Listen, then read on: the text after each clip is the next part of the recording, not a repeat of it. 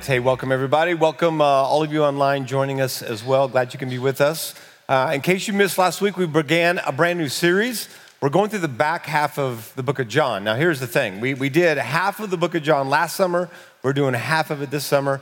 So we started in chapter 12 last week. If you missed last week, I encourage you to go online, catch that because we did some highlights from the first half of the book of John to give context to everything we're saying so that uh, you understand what's happening. So we're going to be in chapter 13 this week, if you want to find that in your Bible, John chapter 13. Uh, but just a couple other things first. Um, I, I want to tell you, man, I was so proud of our student ministry team um, on Wednesday night. We had uh, all middle schoolers and high schoolers who showed up here, and we had 180 students. Who, it just, it was amazing, right? So it's just like one of those things where it's one of those moments where you just like you see something that God is doing and He's been moving in our students and in our children's ministry. Like some really, really cool things are happening. And uh, this is promotion weekend for the little ones. And so they move up to the new grades, they move up to their new class and all that. And some of the fifth graders going into sixth grade are getting kicked out and they have to come in here with us. And they're like, ugh. But they'll like it. They'll like it. Besides, you know, you get a towel when you come up here sometimes. You never know, right? So anyway, that, that's one thing. The other thing I got to tell you, this is this is ahead a little bit. I'm a little early on this, but I'm super stoked about our August series. We're going back to at the movies in the summer.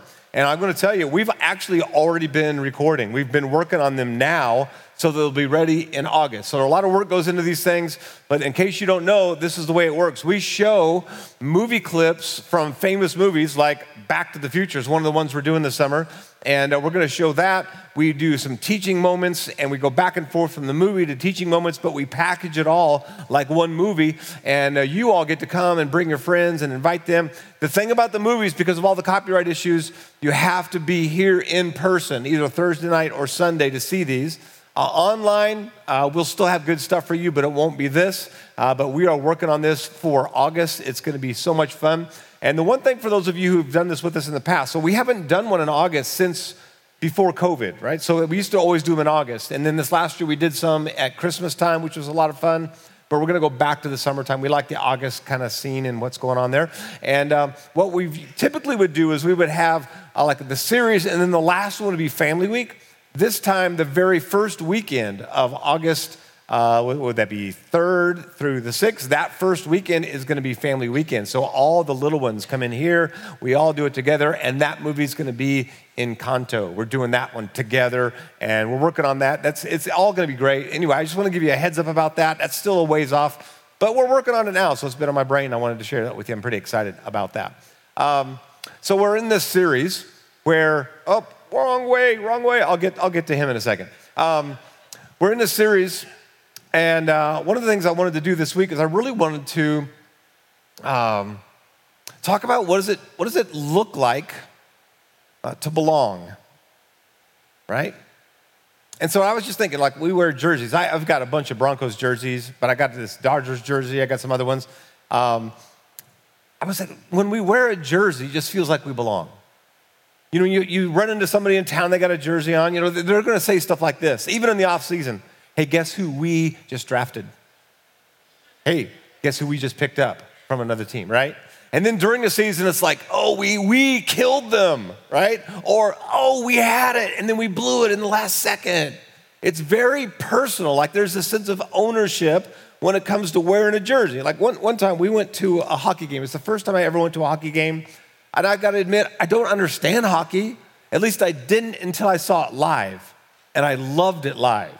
Like we were way up, we were right above the roof. Mean, that's how far up we were. We were way up there. But you could, you could understand the whole thing, how it worked and flowed. But I felt like we were the only ones without a jersey. Didn't feel like I belonged. But you go to a professional game or a college game, like you put your jersey on, like that's we, like we're, we're in this together, right? And uh, I was just th- thinking a lot about the, the importance and the power of belonging. I'm going to come back to that. But the reason I wore this jersey, Clayton Kershaw, the reason I wore this jersey, I got this a few years ago, and I, I, all, all transparency, I'm not a huge, I'm not a huge Dodgers fan. I probably root for the Angels if I had a choice, but I'm not a huge baseball fan either. So sorry, I'm just like, ah, whatever. But I got this free, and uh, they said I could choose any jersey I wanted. I said, Kirk Gibson. And I said, current player. And I said, Clayton Kershaw. It was like, it was a no brainer for me, right? So I got this, and I was, I was really happy to have it. In fact, the game I was at where they gave this to me, uh, we got to sit in a suite. We got to eat food. I mean, it was just like, I didn't know people lived like that. I was like, well, this is cool, right? So I was, yeah, that was all one big package deal I got to be a part of, and it was all free to me. So thank you, Jesus. That was awesome, right? But the reason I'm wearing this jersey in particular is because if you've been paying attention to anything that's been going on, the Dodgers have been a little bit of hot water lately.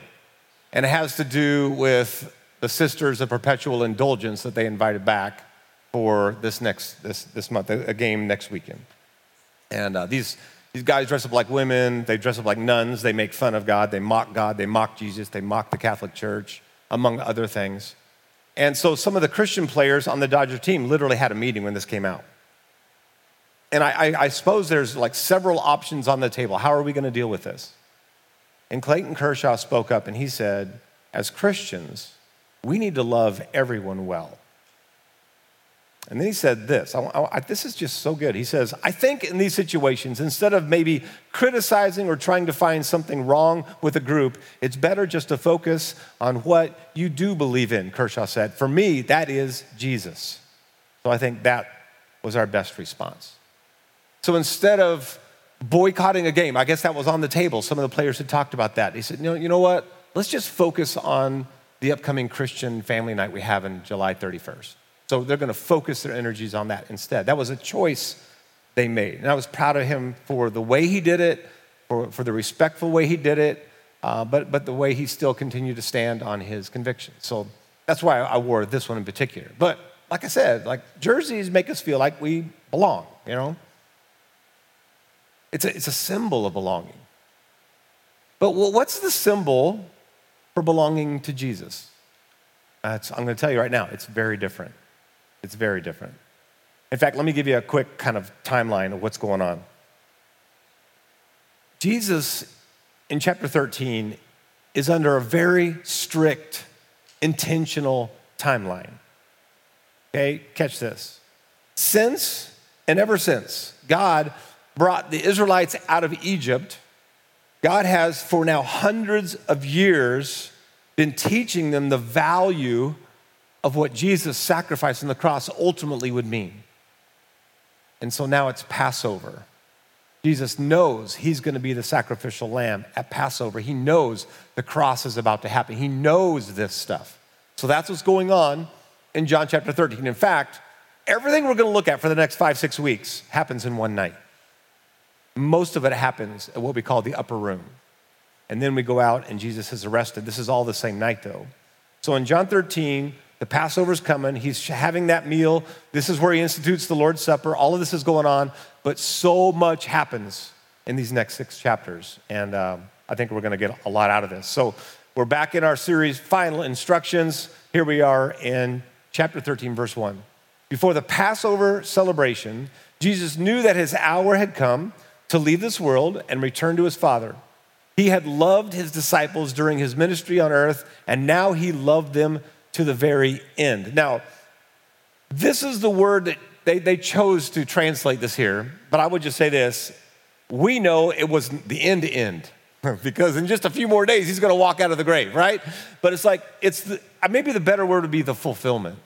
Like he he loved them all the way through his mission to to fulfillment, and then he's going to rise from the dead. Then he's going to go back to heaven. All of that. But this is what's going on now. Let me let me just set another scene for you.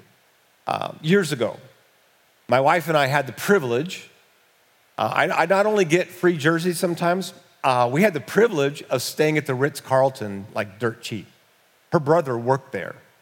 And I'm not joking when I say we could stay there for $75 a night. So we did. We did. And the Ritz Carlton Laguna, Laguna Niguel is absolutely amazing. It's beautiful. I have no idea what it costs per night now, but even back then, it was pretty spendy, several hundred dollars for a basic room. One time, um, we, we, we got there, we, we decided to go for like three nights. And we, we, we asked him, is there any way we could upgrade to a special room? So he found out there was a suite available. So we were paying, I think that time we were paying like 100, 125 a night. And he says, okay, I got a suite for you. It was a corner suite. We had a living room. and a dining room and two bathrooms and a huge bedroom and two balconies, you know, that overlook the ocean. We were living large, let me tell you what. You know, it's just like, even though we know, like, we didn't like belong there, it's like, whoa, did we enjoy that? Like somebody else parks your car, and somebody else carries your bags, and somebody else like cooks your food, and somebody else serves you the food, and somebody else cleans up after you and picks up after you. And the whole time, you're just cruising around in this big, luxurious, soft, very expensive robe. You just stroll out on the balcony in the morning in your robe. I mean, nothing says like you've arrived, like a stinking expensive robe at a luxurious hotel where everybody serves you, right?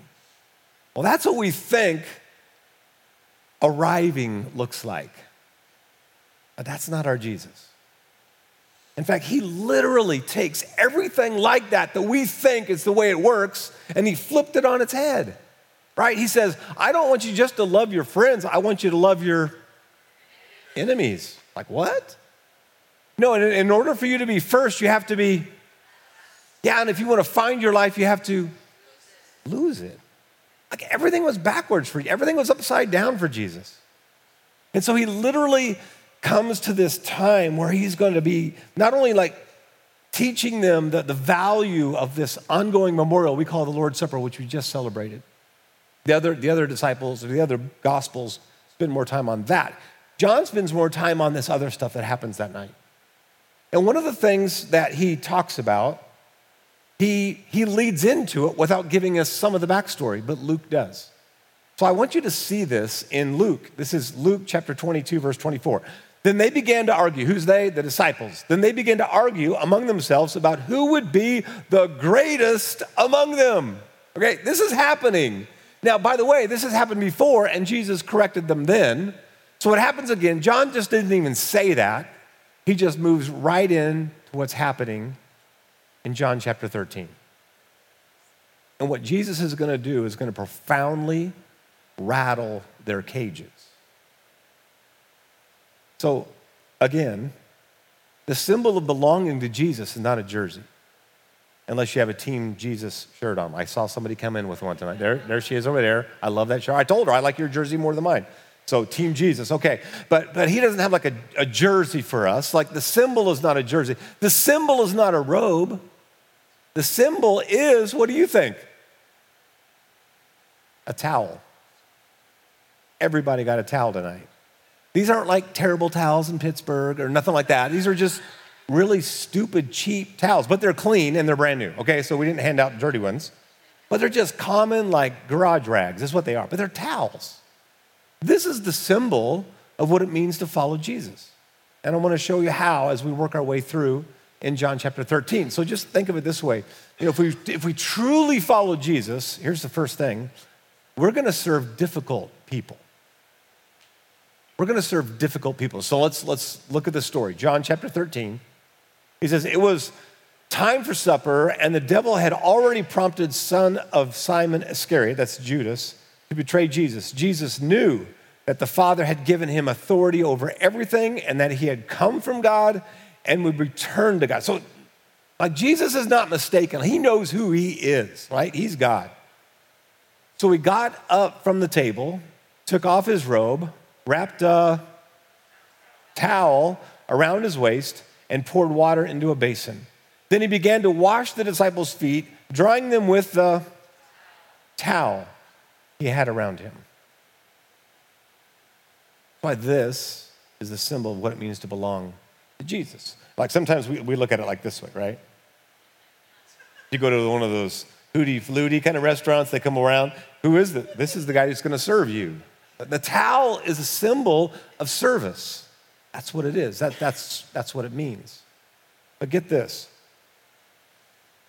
In these verses, it says what he does, but later in this chapter, Jesus predicts that Judas is going to betray him. At the very end of the chapter, he predicts that Peter is going to deny him three times before the rooster crows. Now, track with me on this. This is so big. Jesus knew at the table who was going to betray him. and he washed Judas' feet anyway. He knew who was going to deny him, and he washed Peter's feet anyway. He knew within just a few hours, all of them would abandon him when he gets arrested, and he washed all their feet anyway. So Jesus did. And I think there's to be times in our life, if we're to follow Jesus, we're to serve some difficult people. Maybe people who don't agree with us, maybe people who think differently, and maybe people who give us a bad time. I, I don't know the scenario. I just know to follow Jesus means I'm willing to serve whoever he puts in my path. And I need to be willing to do that because that's what honors him. That's what shows I belong to him. There's going to be times we serve, and, and here's the thing we're not going to get anything in return. Like, what did Jesus get in return for washing Judas's feet? Nothing. And you could say, well, yeah, but he, he taught Peter a lesson, and Peter eventually would repent and return to him. Yeah, there's some really good things. But, but these guys in this room arguing over who's going to be the greatest just got like a master class in serving and what it means to be a part of the kingdom of Jesus. And here's the thing I don't want you to miss this either. Jesus did the same thing for you and me. He went to bat for you and for me, even when we're difficult. Romans 5, verse 8. But God showed his great love for us by sending Christ to die for us while we were still sinners, while we were still messed up, while we were still difficult. He came and served our greatest need by going to the cross for us. That's what he did for us. Another thing about this, when we truly follow Jesus, we see a need and we meet it. We see a need and we meet it, right? So sometimes we, we look at these things and it's not our culture, so we don't maybe totally understand. Some of you have been around church long enough, you know. But in case you don't know, here's the question like, what? Why was he washing their feet to start with, right? We don't do that. And we don't for a lot of reasons. Like we have shoes and socks and sidewalks and cars and we don't show up at somebody's house and our feet are filthy like they did. Like everywhere they walked, it was like dirt paths, dirt roads, and they had open toed sandals. Their feet got dirty. They could be clean, but their feet got dirty. And so when you went to somebody's house, whoever was the lowest servant on the totem pole, like whoever's like the, the, the least of all the servants, that's the one who would just kick into action. You came into their home, that person knows this is my job. I'm the lowest servant. Servant, here I come. And so they would come and they would wash the feet of the guest. Then you look around the room during the, the Last Supper. You look around the room in this, in this upper room, and apparently there's no servants. And then Jesus, the Word, capital W, we, we talked about that last week, the one who created everything, the one who holds everything together, he gets down from the table, wraps a towel around himself, and washes the feet of his disciples. By the way, there is no discussion in John chapter 13 about which spiritual gift Jesus was using when he did that. I think there's value in understanding my spiritual gifts, understanding what I'm truly really good at so that I can I can excel, I can do my best to honor God with my life. I want to know like how he's wired me so I know where he's pointed me, you know? But there's no discussion here about that. This is just you just serve. You see a need, and you meet it. Sometimes I think we actually use our spiritual gift test to get out of work, right? Like somebody says, hey, we're doing a cleaning day this week. And you're like, well, cleaning is not my spiritual gift. Sorry. I, I'm not able to help. We're going to be pulling weeds. Yeah, well, pulling weeds is not my spiritual gift. You know, it's like, um, yeah, I think just serving like Jesus might be more important. So we grab our towel and we get to work. That's what, that's what we have to do. That's what we need to do, right? Listen to this. And this is Jesus talking. And since I, your Lord and teacher, have washed your feet, you ought to wash each other's feet. I have given you an example to follow. Do as I have done to you. Now, again, this is a cultural thing for them. And so, yes, maybe in another setting, they would, they would literally get a bowl of water and a towel and they start washing. In our culture, that's not necessarily maybe the most appropriate way to serve. But what we have to figure out is what is the need? so that we can meet it. Jesus just looks around the room and goes, You know what? Nobody's washing anybody's feet. I'll do it. And when you go into work, like when you go, when you, I know school's out now. I'm sorry to even bring it up for some of you. You know, it's like, but when you go into those places, like, and if you see a need, it's like, maybe God opened your eyes to that need so you could meet it. It doesn't matter about your spiritual gifts. Like, there's a way to serve, serve. Grab your towel and get to work. That's what we need to do. I love William Barclay. Uh, I, he's, you know, he wrote years and years and years ago, but I really like the way he captures some of these things. He says, just at that moment, when he might have had the supreme pride, he had the supreme humility. Love is always like that. Think of the humility for the King of Kings and the Lord of Lords. If anybody deserved to be served, it was him. And yet, what did he say about himself? Hey, I didn't come to serve. I didn't come to be served. I came to serve. That's why I came. That, that's why I showed up. I've got a longer quote from a guy named Scott Peck. I'm going to read the whole thing. Just hang in there with me because this is, this is powerful. He says, Until that moment, the whole point of things had been for someone to get on top, and once he had gotten on top, to stay on top or else attempt to get farther up. But here, this man, already on top, who was rabbi, teacher, master, suddenly got down on the bottom and began to wash the feet of his followers. In that one act, Jesus symbolically overturned the whole social order, hardly, comp- hardly comprehending what was happening. Even his own disciples were almost horrified by his behavior. That, that last line got me. That last line got me. And isn't that the reaction when you read the whole thing? It's like, what are you doing? I mean, you're. What, what are you doing? And Jesus just says, I've given you an example that I want you to follow. That's, that's what I'm doing. One of my friends, his name is Tim Liston, he, he shared this prayer once. I don't know if it was if he wrote it or he found it somewhere, but I, but I love this simple little prayer. It goes like this Lord, help me to do big things as if they are little because I do them with your power. And help me to do little things as if they are big because I do them in your name. Amen. You know, the towel, it doesn't matter if it's a big thing or if it's a small thing. But remember, humility is the key to Jesus. In this scene, like the King of Kings, the Lord of Lords, humility was the thing that got him on the floor and washed his disciples' feet. And so, as we think about that, just think about this. Many of us in the church, humility is a tough thing. Maybe, maybe we walk in, we, we want to be noticed, we want to be recognized. Like maybe, maybe it really bothers us because somebody parked in our spot, like somebody sat in my chair. Like, humility doesn't come naturally to most people. It really doesn't. It's something we, we have to work on. Humility is the key. And just, again, Jesus shows us the way. So here's one more thing. When we truly follow Jesus, we serve for a lifetime. For a lifetime. Our mission in our community is real simple stepping in, building up, living out. We want to help people step in, begin a relationship with Jesus, build that relationship up, and live that out like seven days a week. Stepping in, building up, living out. And one of the ways that we would talk about is like, we, we want people like from community who call themselves community, like this is your home church. We want you to help somebody else now step in. So part of the way you serve them is, is introducing them to Jesus and, and then getting them into a group and then showing them and, and serving alongside them. Like all those things we do, it's, it's a way that we serve the next person in line, the next person who's coming in, the next person who's finding out about Jesus. We, we want to do that. And, and it should the longer we're with Jesus, the more naturally it should come.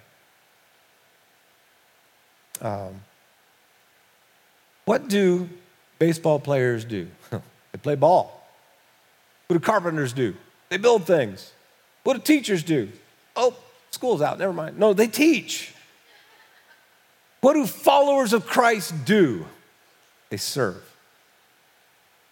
By the way, tennis players serve too. That's a, that's a different thing. Anyway, no, Followers of Christ serve. And so every one of you have been given a towel. And, and I know it's just, it's small, it's kind of rinky dink, it doesn't, it's not really, it's not like an attractive thing. But I'm going to challenge you to put it somewhere where it will remind you to serve. Maybe hang it on your bathroom mirror so as you're getting ready in the morning, you see that. It's just a reminder I'm going to be a servant today. Maybe you, you put it on the door on the way out to your garage. So you just, you know, when you leave, hey, remember, we're going to be a servant today. Maybe put it in your car. So wherever you go, you're just aware of the fact you're a servant. Like, use this towel as like the challenge. This is, this is what symbolizes my belonging to Him. I'm willing to serve like Him. But He says this, this servant thing is not just a one time thing. He's, he's challenging us, He's inviting us when He says, Follow my example. He's saying, I want you to serve for a lifetime. This is a lifetime thing. But here's what we do Jesus called us to a lifetime of service, but sometimes we think He meant serve us. You know what I mean? Hey, have you been to the latest weekend serve us? No, everybody knows this is how you spell it, but this is what we think, right? In fact, we get in our car and you're going to do this when you leave. You're going to leave and you're going, you know what? I give that one a seven. And it's like, it was, it was solid. Um, wasn't as funny as he sometimes is. And they ran out of ice cream right before I got mine, so I'm going to give it a seven. It was good, but it was, it was, a, it was a serve us. You just came for what you got. But he calls us to a life of service where we continually give to others. Again, what did he say? Here it is, one more time. I have given you an example to follow. Do as I have done to you. Do as I have done to you. It's not about washing feet, it's about serving and being willing to do the least of things, whether somebody's watching or not whether someone's watching or not. Richard Foster, in the book, he calls Celebration of Discipline. So, in Celebration of Discipline, it's an older book, but I, have reread this book several times. He, he talks about different things that we do to help us become more like Christ. And there's, there's disciplines that we apply to our life. One of the disciplines he talks about is service. And the reason he talks about it is he says, because it doesn't really come naturally to most of us. We want other people to serve us. I, I have said this multiple times in my adult life. I'm not proud of it, but after church on a Sunday, my wife will say, Where you going to go eat? And I say, I want to go somewhere so somebody's going to serve me. I don't want to stand in line and order my food. I want somebody to come and take my order. Like, I don't want to have to go up and get my own drink. I want somebody to bring me a drink. I'm tired. Wah. I want somebody to serve me. And then I, I, it comes out of my mouth, and I'm like, man, I sound like an idiot. But I've said it more than once. Yeah, I'm tired on a Sunday. Just I want to go where I can be served. That's, that's the natural thing for us. We want to be served. No, Jesus calls us to a life of service. That's what he calls us to. Man, it's so good. So, Richard Foster, anyway, I, brought him up. I'm going to say what he says. He says, large tasks require great sacrifice for a moment. Small things require constant sacrifice. I mean, just think about how true is that? like sometimes we'll, we'll do a big serve event. And so we'll, we'll get, you know, a couple hundred people at one location or at multiple locations on the same day. We'll do a big serve event. The last one we did was up at the Ramona Bowl just a couple months back. It's their 100th anniversary. We wanted to serve our community. We found out it's their 100th anniversary, so we went up there to clean and pull weeds and paint and, and whatever they needed us to do. We took over 100 people up there, just made that place look amazing. It looked so good. I was so proud of our, our church, our family, for what everybody did. It was, it was so cool. And then it was like one of those things, it required great sacrifice for one like half day on a Saturday. And there was preparation that went into it, all this, right? But it's the everyday stuff. It's even harder. You know, we can rally the troops. Hey, we're going to go serve. And everyone goes, yeah. Hey, are we going to get my picture in the paper? It's like, wait, wait. No, that's not the point of this either, right? The, the big events, sometimes they have all kinds of pulls on us because of the motives. It's the small things require constant sacrifice, like serving your, your spouse serving your kids, serving your parents. Like those, those daily things. Serving somebody at work, that's an absolute pinhead. I don't know. There's other ways to describe people. That just popped in my head, right? This, that person is annoying. They're not just annoying to you. Everybody feels the same way about that person. But what if you just help them out one day? Like, it's a small thing, but it requires like constant sacrifice, constant attention, keeping our eyes open, keeping our towel ready. Because God might just want to do something through your life that's going to touch somebody else's life. And here's the beauty I mean, like the serious beauty of serving it lays a foundation of credibility. Let me say this again serving lays a foundation of credibility so that when we talk to somebody else about Jesus, like we say, hey, by the way, we're doing this special movie thing in August. I think you would love it. Why don't you come with me? If you've never done anything to benefit their life, your words are fairly empty right now. But if you have served them, you've loved them, you've cared for them, you've gone out of your way to check on them, to help them, you've served them in some tangible way, and you say, hey, you, you got to check this out. Your words now have weight, your words have credibility. So, one of the things I want you to do, and I don't know, you might even, I don't know if you want to do this, you could write your top five on your towel. You know, the top five. So, let me, in case you're new, we, we all have been working on a, a list we call our top five list. Sometimes it gets more than five. But these are people, like I have my list on my phone. I pray for them every day at the same time. I have an alarm that goes off and I pray for them. Um, while I'm praying now in, in June, I'm praying for our community and our community leaders, and I'm praying for revival, and I'm praying for our churches. Uh, one of those moments when that alarm goes off, I pray about those things, but I also pray about my top five list. But here's what I want you to do, and this is a challenge whether you write them on the towel or not. I want you to be praying specifically for the ways that you can serve the people on your list. You know, maybe it's a couple that are neighbors, maybe it's somebody that you work with, maybe it's maybe it's a family, your kids are on the same team, but that's somebody on your list. Like you know that they need God, that you, you know they need a connection with Him. So, like specifically, be praying, God, show me, open my eyes to how I can serve them. These are the people you put on my heart so, God, show me how I can serve them so I can be more like Jesus, so they can see Jesus in a compelling, practical, tangible way. That's what I want to be able to do, right? Check this out. In maturity, it goes, there's a process. We go from meet my needs to how can I meet the needs of others. Here, here's what I mean. So you'll, you'll get this. At birth, we come into this world, and basically everybody else on the planet is there to serve us, right? wipe me, clean me, change me, feed me, hold me. It's all about me. When you're a baby, like you, you're not you're not delivering any product here. I know, I know you can make a joke about the diaper, but I'm not. Okay, you're, you're not delivering anything that's a benefit to anybody else. You're just there to soak up what everybody else can help you with, right? That's baby stuff. As we mature, we should move away from that.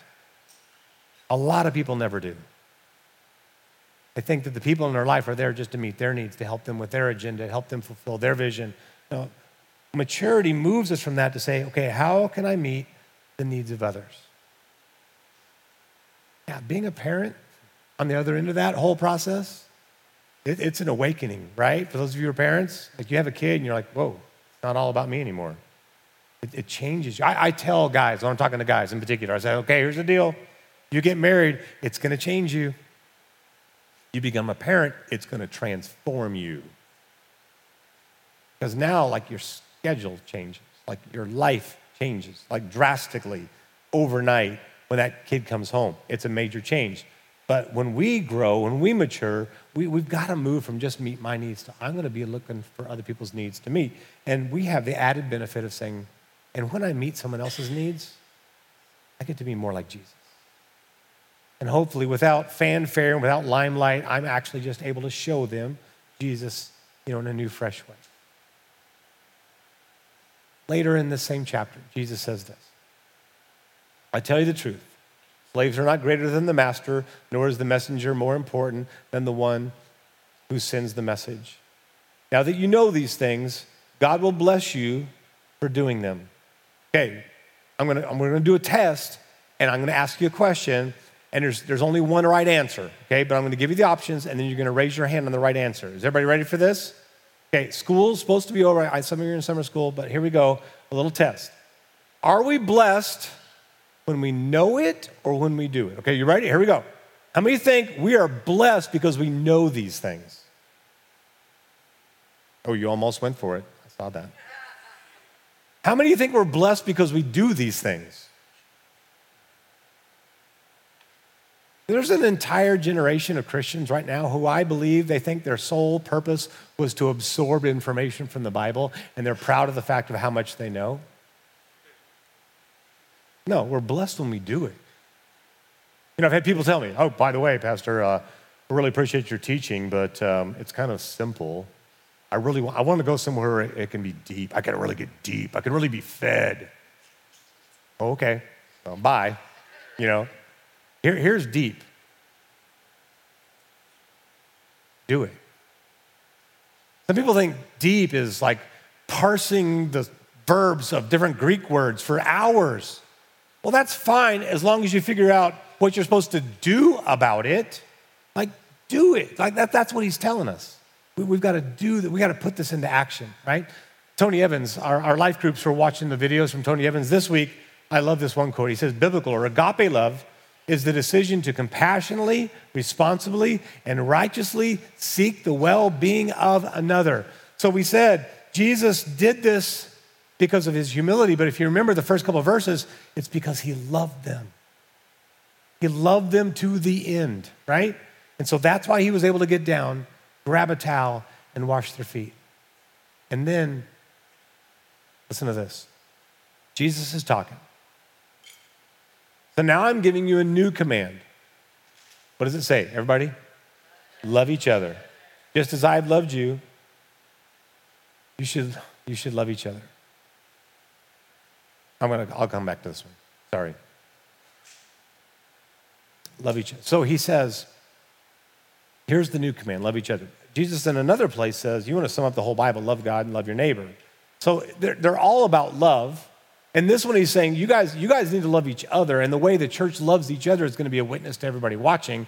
But in other places, Jesus also said, I want you to love them. I want you to love your neighbor, right?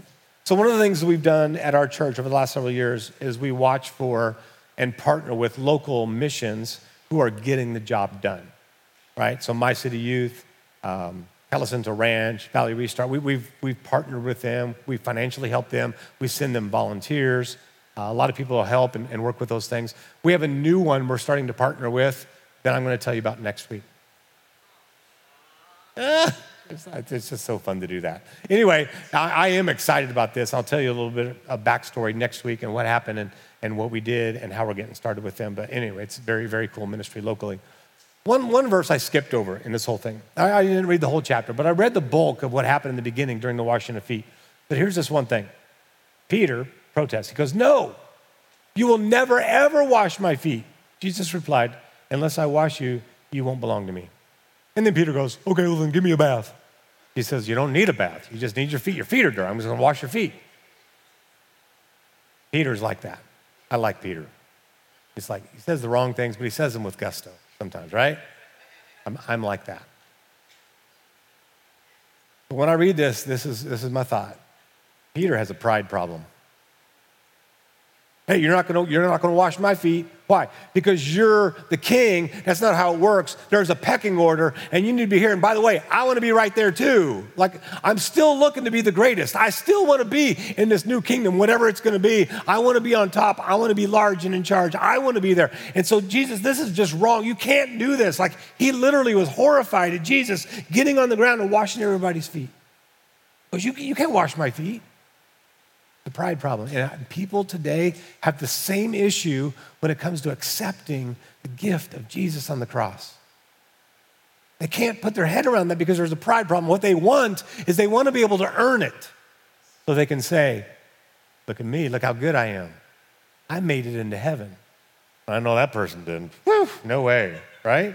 And so it's a pride thing. And we go there like way too easily. I wanted to come back to that just to remind you in a relationship with Christ. Yeah, no doubt about it. He's king. But he showed us what to do. And so our symbol, belonging to him, following him, is a towel. It's service. So like I said, I, want you to be praying for your five or more. You'd be looking for ways that you could serve them. Keep your eyes open and maybe, like I said, keep this somewhere in your house or in your car or near your garage as you leave so that you remember I'm a servant. As a follower of Christ, that's who I am. And I want to honor him and bless others because of him. If you're watching online and you just want to talk to somebody, just email us at office at community.cc.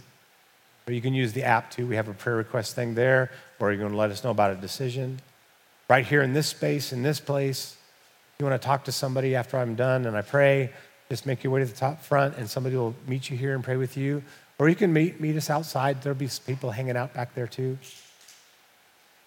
I just, I just think some really amazing things are about to happen in this community. All of our churches that are cooperating in this, we're all praying for our valley three times a day, every day for the month of June. And if you didn't know about that, you can just start with this now, right? Start now. And then tomorrow, pray three times. And the next day, pray three times. Just pray. Pray for revival. Pray that these churches, you know, fill up with people who are hungry for God. Pray, pray for our city leaders and pray for our policemen and our, our firemen and our paramedics, our first responders. Pray, pray for our teachers and pray for the people who work in medical. It's like there's, there's so many needs across our valley. And so just every day, just pick another group and pray for them or pray for them multiple times throughout the day, whoever God puts on your heart.